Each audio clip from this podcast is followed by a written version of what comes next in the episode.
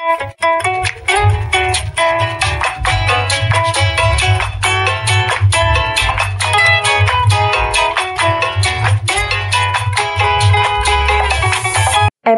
kali ini datang dari bulan pertama pada 4 Januari 2022. Saya Tari, Dan saya Jingga balik, lagi di Millennial Podcast.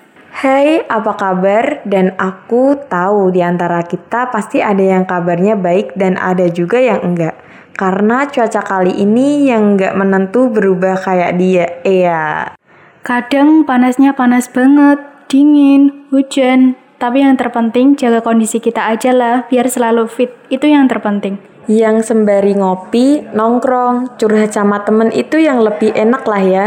Tapi di episode kali ini kita akan sharing-sharing tentang pengalaman kita. Oke, kali ini aku akan mengawali sedikit bercerita tentang pengalamanku. Tas putih ini mungkin akan kuisi dengan catatan kecil dari cerita yang amat sederhana ini yang terjadi dalam hidupku tidak terlalu serius karena ini bukan catatan surat formal. Dan tidak juga berisi candaan karena ini bukan sebuah lelucon. Tapi ini hanya sebuah coretan kecil yang berisi sedikit curahan hati untuk meluapkan sedikit penat dalam hati yang kadang merasa ada sedikit ganjalan ketika sesuatu yang ada tidak diungkapkan. Mungkin semua orang tahu bahwa hidup butuh perjuangan. Untuk menggapai semua cita-cita pun jelas harus disertai dengan perjuangan. Dan akhir-akhir ini hidupku merasakan hal yang berbeda dari sebelumnya. Entah itu dalam masalah pribadi yang berkaitan dengan finansial, aktivitas pekerjaan, dan yang paling serius adalah dalam aktivitas studi yang semakin lama semakin butuh tenaga ekstra untuk menaklukkan semua tugas-tugas dari setiap guru dengan deadline yang menurutku masih kurang cukup jika semua mata pelajaran selalu ada tugas. Terlebih pada tugas semester ini,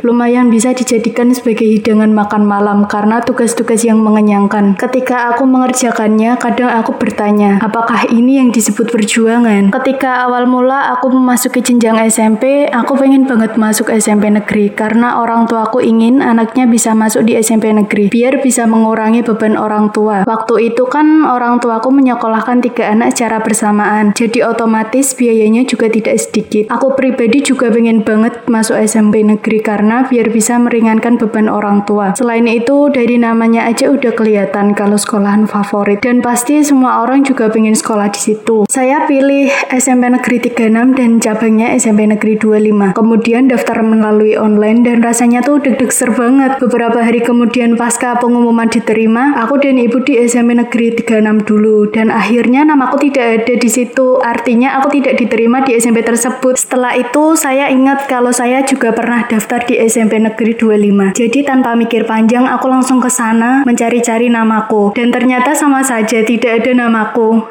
sakit sih. Apalagi itu pas hari puasa juga panas-panas ke sana kemari ya mau gimana lagi. Namanya juga perjuangan. Lalu aku dan ibuku langsung menuju ke MTS Negeri 2 untuk daftar di sana. Dan tanpa persiapan apa pun. Jadi itu ada yang harus difotokopi beli map beli ini itu. Dan itu tempatnya juga lumayan jauh. Ya aku sama ibuku gerak cepat tanpa mikir panjang ya. Walaupun kepanasan kehausan karena waktu itu pas posisi hari puasa juga. Tapi itu tidak jadi alasan alasan untuk kita. Setelah itu aku kembali di MTS Negeri 2 untuk dites dan saya sudah dites macam-macam. Tinggal nunggu hasilnya saja. Gila, keren banget sih perjuangan ibu saya walaupun puasa panas-panas tapi tidak jadi alasan untuk anaknya agar bisa mendapatkan sekolah. Pokoknya ini tuh pengalaman yang paling aku nggak bisa lupain. Langsung saja setelah tiba di rumah, aku diskusi kepada orang tuaku dan akhirnya aku memutuskan untuk melanjutkan ke pesantren. Tidak lama di sana, aku terngiang-ngiang ibuku karena aku belum terbiasa jauh dari ibu apalagi masih lulusan SD. Jadi masih kecil dan belum sanggup jauh dari ibu. Rasanya tuh kangen banget pengen nangis. Tapi aku harus kuat terus semangat demi menuntut ilmu. Setelah saya menahan semuanya, tepat sebulan saya memutuskan untuk keluar dari pesantren itu dan melanjutkan sekolah yang berada di daerah rumah saya, yaitu SMP Asotikia tempatnya di Jalan Sawah Besar Kaligawe. Dan setelah akan masuki jenjang SMK, aku masih bingung mau melanjutkan ke mana dan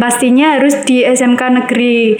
Karena aku merasa sudah dewasa, jadi aku cari dan daftar sekolah sendiri bersama teman-teman dan tidak ingin merepotkan orang tua lagi. Langsung saja pertama aku ke SMK Negeri 2 dulu dan karena berkas saya kurang dan antrinya sangat banyak, akhirnya aku dan teman-temanku memutuskan untuk pindah ke SMK Negeri 1. Alhamdulillah pendaftaran berhasil dengan lancar, tinggal nunggu hasilnya. Dan sebelum pengumuman aku tuh udah minder dulu sama yang lain dan mikirnya ah aku pasti tidak keterima. Tapi aku juga harus terus berdoa supaya diterima. Akhirnya aku juga memutuskan untuk nyabeng di MAN 2. Setelah daftar dan melengkapi berkas-berkas, aku pulang dan ternyata orang tuaku tidak menyetujuiku untuk sekolah di situ. Karena kata temennya yang deket dengan sekolah tersebut tuh sekolahnya nggak begitu maju. Jadi disarankan untuk pindah sekolah lainnya saja. Akhirnya aku memutuskan untuk kembali ke SMP ku tercinta yaitu SMK Sotikia. Setelah udah daftar juga, udah bayar formulir dan besoknya itu hari pertama masuk sekolah terus tiba-tiba pihak SMK Negeri 1 menghubungiku bahwa aku diterima di SMK tersebut. Jadi itu aku daftar dengan dua temanku dan yang keterima hanya aku. Masya Allah, Alhamdulillah aku senang banget rasanya tuh terharu, senang pokoknya campur aduk. Padahal ibuku udah menyiapkan uang untuk bayar seragam waktu masuk SMK Asotikia. Tapi Alhamdulillah banget, senang banget. Jut syukur akhirnya saya milih SMK Negeri 1. Setelah sekian lama yang diinginkan akhirnya tercapai. Alhamdulillah banget. Emang perjuangan usaha dan doa tidak akan mengkhianati hasil.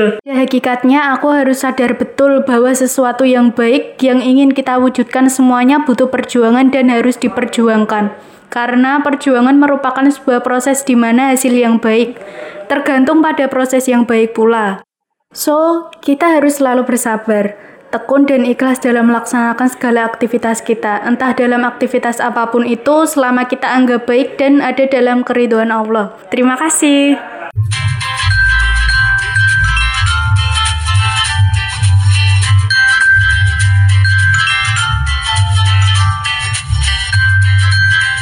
Aku akan sedikit bercerita tentang pengalamanku yang aku jalani sampai saat ini. Awal mula masuk SMP, aku benar-benar belum tahu suka sama lawan jenis. Namanya juga baru masuk, masih muka polos-polosnya ya kan. Di situ aku mengikuti MOS di lapangan, kayak pengenalan peserta didik baru gitu. Nah, awal mula aku bisa suka sama cowok waktu itu aku lagi baris ya kan Nah sebelahku itu ada cowok, buset cakep banget. Waktu itu belum bisa merasakan deket sama cowok. Saat pramuka waktu itu temenku banyak yang ngesip aku sama cowok yang aku suka. Ya berharapnya sih dia suka balik ya sama aku. Eh ternyata dia nggak suka balik dong ke aku. Kepedean banget sih aku. Tapi suka gak suka akhirnya pertengahan semester cowok yang aku suka ternyata menyimpan perasaan waktu awal kita baris sebelahan. Aduh aku jadi salting deh. Waktu demi waktu hubungan kita berjalan bukan lagi sebagai gebetan melainkan pasangan. Tetapi saat menjalani hubungan ada aja masalah di hubungan kita. Sampai sempet putus tapi gak jadi sih guys karena masa sepele banget Soalnya dia cogan di kelasnya, jadi aku yang minder dan kalah saing sama cewek yang suka sama dia.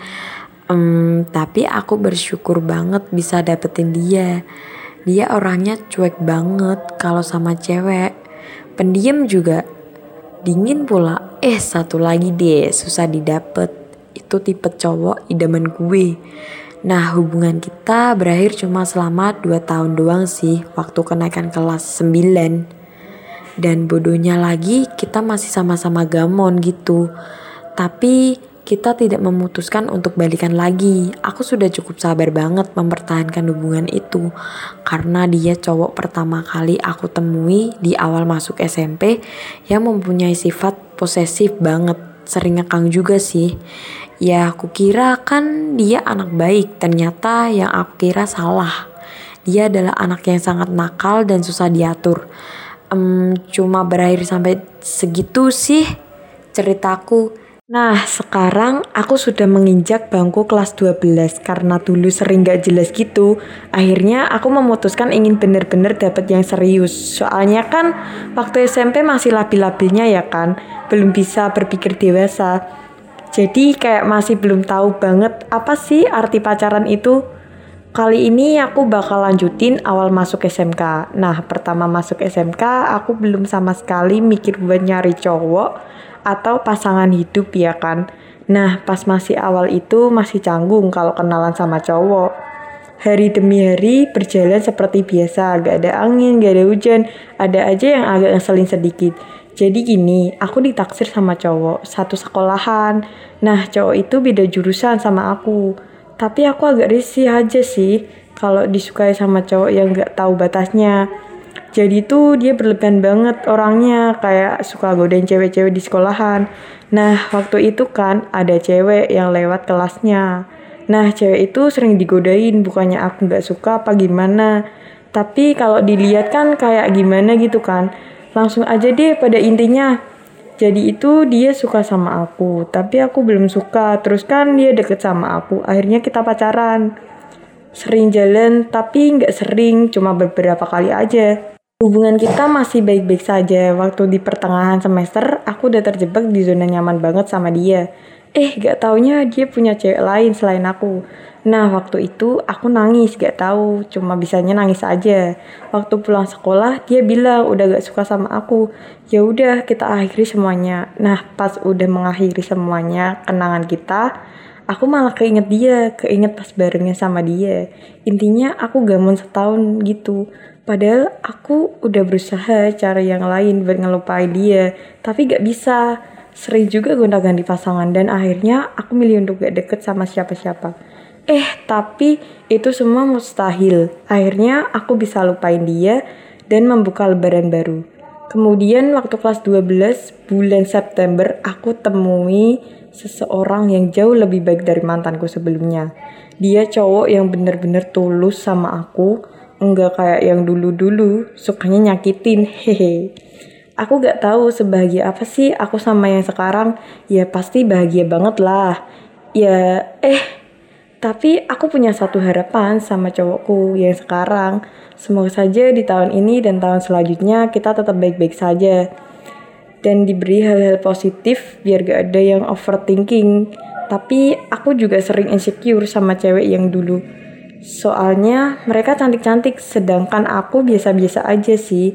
Tapi aku masih bisa bersyukur kok kalau dikasih visi kayak gini karena perempuan punya porsi cantiknya sendiri-sendiri ya. Jadi buat apa sih mikir insecure kalau gak ada habisnya? Lebih baik bersyukur. Love myself harus bisa menerima apa adanya. Jangan pernah mau jadi orang lain tetap jadi diri sendiri sih menurutku.